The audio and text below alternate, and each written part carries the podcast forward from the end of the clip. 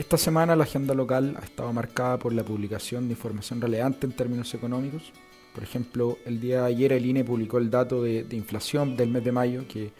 registró un alza mensual de un 1,2%, superando levemente a las expectativas que tenía el mercado, y con lo que la inflación a 12 meses llegó a niveles de un 11,5%, siendo para Chile ahí la mayor tasa desde 1994. Y ahí en particular, 10 de las 12 divisiones que componen el índice mostraron movimientos al alza,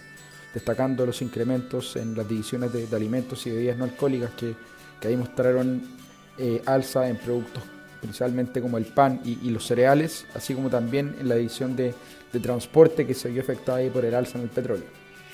Bueno, ahí seguimos viendo que los factores internacionales, como el conflicto de Rusia y Ucrania, continúan ahí afectando los precios de, distintos recursos naturales, como es el caso de, los alimentos y los combustibles también, mientras que además los problemas en las cadenas de distribución, producto de,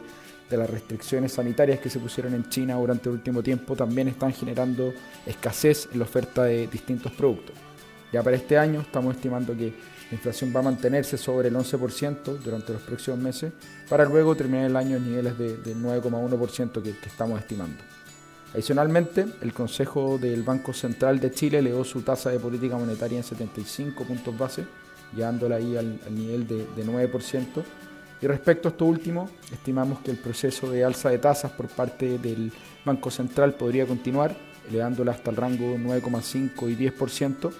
y el que creemos que se podría mantener hasta los últimos meses de este año, para luego ir disminuyéndola gradualmente y, terminar el año en niveles en torno al 8,5% y el próximo año en niveles de 5,5%. Por último, desde el punto de vista de inversiones en renta fija local, consideramos ahí que, es importante mantener una mayor ponderación de activos en UF en, este contexto donde las presiones sobre los precios podrían continuar ahí en el corto plazo.